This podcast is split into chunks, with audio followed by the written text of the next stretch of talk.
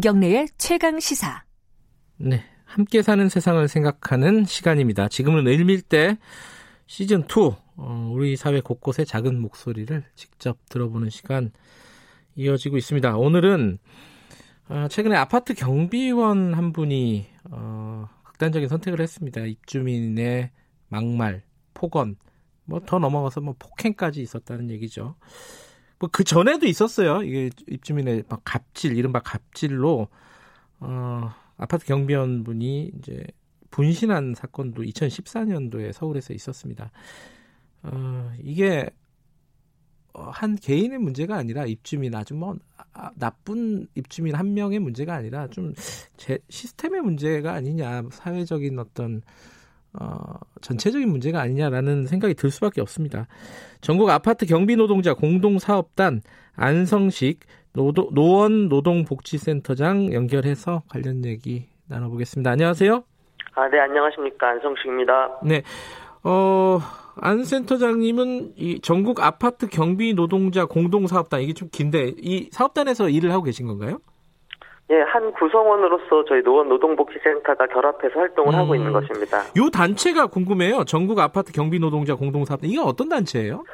어, 전국의 각 지원의 지역에 이러한 노동 관련된 단체나 자, 지자체가 이제 위탁해서 설립한 센터, 노동센터들이 있는데요. 예. 그 중에 이제 아파트들이 많고 경비, 그 중에 경비 노동자 에 대한 취약한 음. 것을 개선하기 위해서 네. 어, 사업단을 구성해서 활동을 하고 있는 것입니다. 이게 언제 만들어졌습니까? 이 사업단이?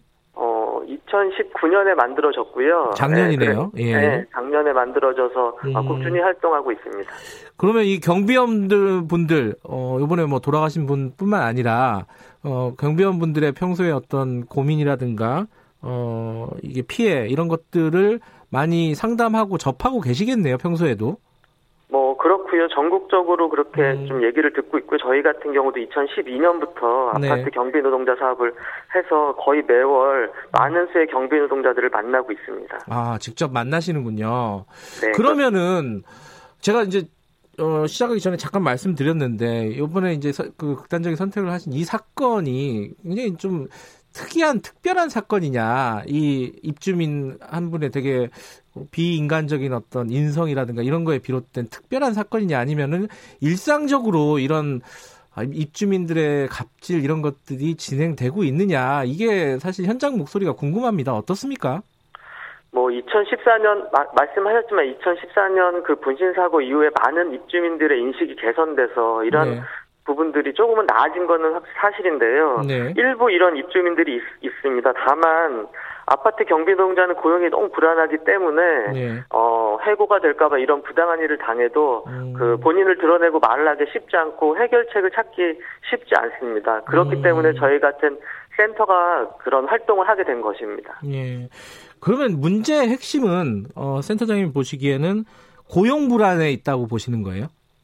그렇습니다. 고용 불안이 우선은 해결이 돼야 그래야 음. 뭐 신고를 하던 아니면 이 문제를 해결하기 위해서 어디를 찾아가던 이렇게 하는데 네. 뭐 고, 특히 고령인 경비 노동자들은 이번 일자리만 문제가 아니라 다음에 일자리를 못 구할 수도 있는 상황이 있기 아, 때문에 예. 더욱더 그렇게 자기 주장을 권리 주장이나 뭐 부당한 행위에 대한 수정을 예, 요구하기 개선을 요구하기가 쉽진 않은 게 현실인 것 같습니다. 어. 근데 지금 이제 경비 노동자들의 신분이 대부분 단기 비정규직 노동자인가요? 어떻게 되나요? 보통 보통은 간접 고용, 그러니까 요, 경, 그 직접 고용이 아닌 요역회사를 통한 고용인 음. 간접 고용 비율이 90% 이상으로 확실히 높고요. 네. 또한 뭐 1년 계약이면 당연히 양, 좋은 거고 다행인 거고 네. 3개월 하다못해 1개월 계약까지도 이렇게 초단기 계약까지 있는 상황입니다. 1개월 계약이요? 그 계속 이게 연장하는 거네요? 그렇습니다. 어, 이거 불법 아니에요? 아, 법으로는 불법은 아닙니다. 그래요. 그러면 네. 한달 지나서 얼마든지 그 용역업체에서 해고할 수 있는 그런 신분, 불안한 어, 고용 신분을 갖고 있는 그 노동자분들이 많다 이 얘기네요. 그죠? 저는 음. 대다수라고 생각을 하시면 될 것 같아요. 대다수요. 그런데 네. 이 부분이 어 그러니까 그게 문제의 핵심이라면 이거를 고쳐야 되는 건데 왜 개선되지 않는 겁니까? 어 법을 개선 개정하고 이런 것들에 되게 어려움이 좀 있는 것 같고요. 네. 그리고 좀 정부가 약간 디테일하게 신경을 쓴다면 예를 네. 들면 1년 미만 계약자의 경우 계약하는 경우에 정부가 이제 일자리 안정자금을 경비 노동자에는 지원을 하거든요. 아파트 네. 쪽에. 네. 그러면 초단기 계약엔 하는 경우에는 뭐 그 일자리 안정자금의 지원을 제한을 두거나 이런 음. 식의 좀 세밀한 정책이 필요할 것 같은데 네. 그런 것까지는 아직 신경을 음. 못 쓰는 것 같고 그 이유는 아마도 네. 그 당사자인 경비 노동자들이 어, 요구를 하지 않기 때문일 수도 있, 는것 같습니다. 저희는 경비 노동자가 스스로 요구를 좀 하면 그리고 네. 한 20만 정도 된다고 하는데 예. 분명히 좀 고쳐지지 않을까 개선될 여지가 있지 않을까 이런 생각을 하고 있습니다. 아 우리나라에 한 20만 명 정도로 추산을 합니까? 아 예 그렇습니다. 굉장히 많네요. 스스로 요구를 안 하는 이유가 뭐예요 그러면은? 뭐 아무래도 고용이 불안하다 보니까는 뭐 음. 스스로 개인적으로 요구하기도 쉽지 않고 네. 집단을 만들어서 뭐 노동자까지 집단을 만들어서 이렇게 요구하는 것이 가장 일반적인 건데 네. 아까도 말씀드렸지만 어 고용 불안을 있는 비정규직들이 노동조합 가입이나 단체를 설립하기에는 쉽지 않은 현실이거든요. 네. 뭐 수치로도 뭐 정규직 노조 가입률이 훨씬 더 높잖아요. 네. 비정규직보다는 네. 어, 그렇기 때문에 더 어려운 것 같습니다. 그러니까 노조 만들기도 어렵고 그 고용 불안에 시달리면서 스스로 요구하는 것도 어렵고 하지만 문제 해결의 시작은 스스로 요구하고 어, 이게 정부나 이런 데서 이제 그 요구들을 받아들여서 해결하는 방식이어야 될 텐데, 그럼 문제를 어디서부터 풀어야 됩니까? 굉장히 좀뭐 답답한 상황인 것 같아요. 어디서부터 문제를 풀어야 된다고 보십니까, 현실적으로는? 저는 아까도 앞에서도 말씀드렸듯이 네. 고용 안정을 일정 부분은 좀 확보해 줘야 되지 않겠냐. 아하, 그래서 네. 아까 얘기했던 일자리 안정장은 또 문제 그, 그런 것도 있고요. 예. 그런 지원 정책이나 최근에 계류 중인 그 1년 미만의 퇴직금 을 적용하는 법도 지금 개정 그 계류되어 있다고 생각, 알고 있는데요. 음, 네. 그런 법도 좀 변경하면 1년 미만자 음. 미만 계약을 조금이나마 근절할 수 있을 것 같고요. 또한 네.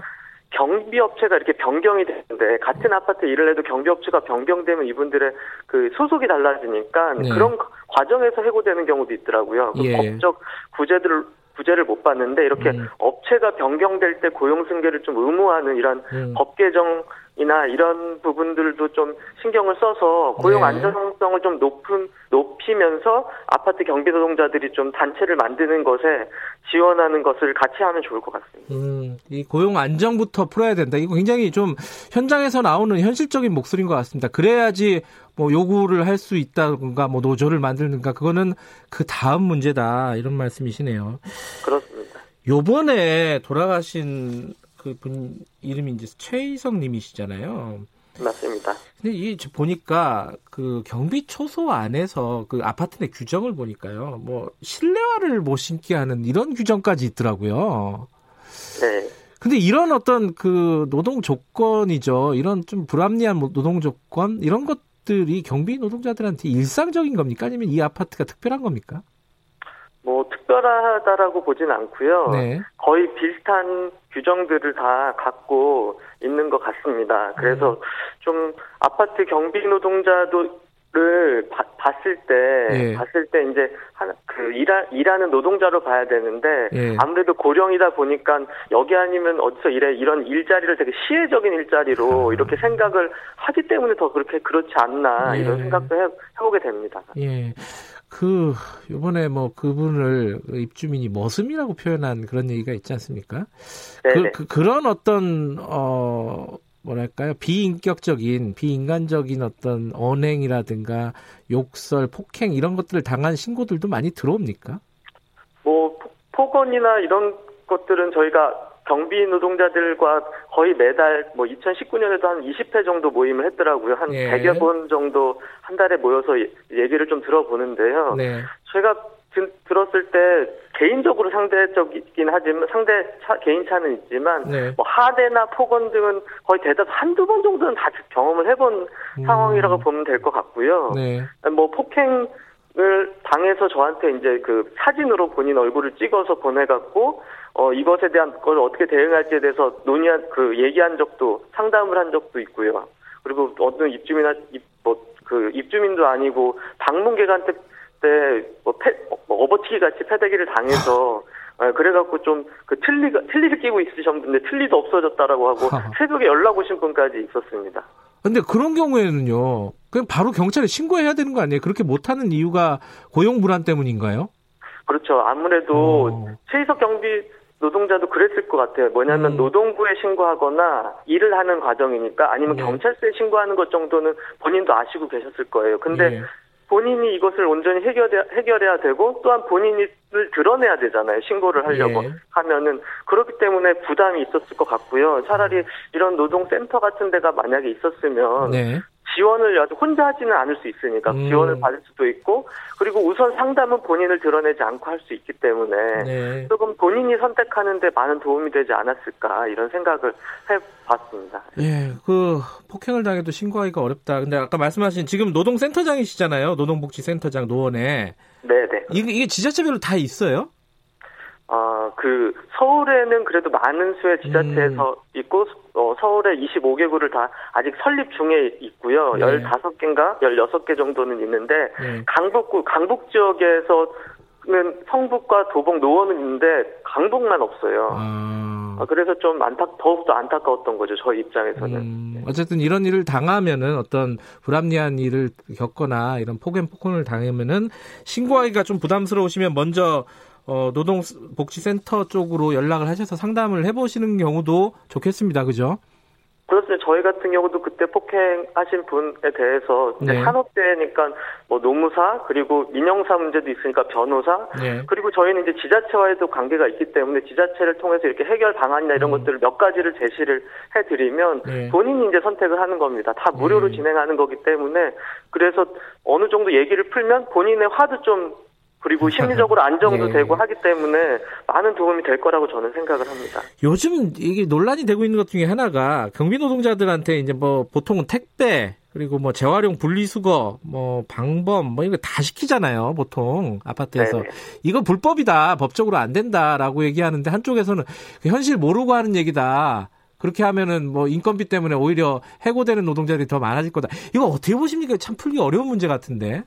저도 그 많이 만나 보니까요. 네. 당연히 최근에 경찰청에서 3월 달인가 이제 6, 7월 1일부터인가 뭐뭐 그 단속하겠다 이런 발표를 네. 하는 순간 전국에 있는 경비 노동자들이 노원 지역은 이제 저희한테 전화가 왔는데 네. 고용이 불안한 것에 대한 호소를 해, 합니다. 진짜 현장에서는. 네. 그렇기 때문에 저는 그것을 명확히 하는 것만이 경비 노동자의 한테 뭐 우호적으로 잘하는 일이다라고는 장담할 수 없을 것 같고요. 예. 차라리 당사자인 경비 노동자 그리고 입주민 그리고 어느 정도의 전문가 단위의 좀 의견을 들어보는 공론화 과정을 좀 거치면서 네. 좀 천천히 현실 현장은 지금 진행은 되고 있, 현실은 지금 그렇지 않으니까 음. 공론화 과정을 통해서 이러한 정책을 만드는 것이 그리고 발표하는 음. 것이 더욱더 필요한 거 아닌가 네. 이런 생각을 하고 있습니다. 어, 현장의 목소리를 반영해 가면서 어, 현실성 있는 대책들을 마련을 해야 되겠다 이런 생각이 들고요. 그리고 지금 여름이 됐는데 이거 마지막으로 하나만 여쭤볼게요. 여름에 그 냉방기가 그러니까 에어컨이 설치 안 된 초소들 많이 있잖아요. 이거 굉장히 힘들어 하시더라고요. 여기 대책들이 좀 있습니까?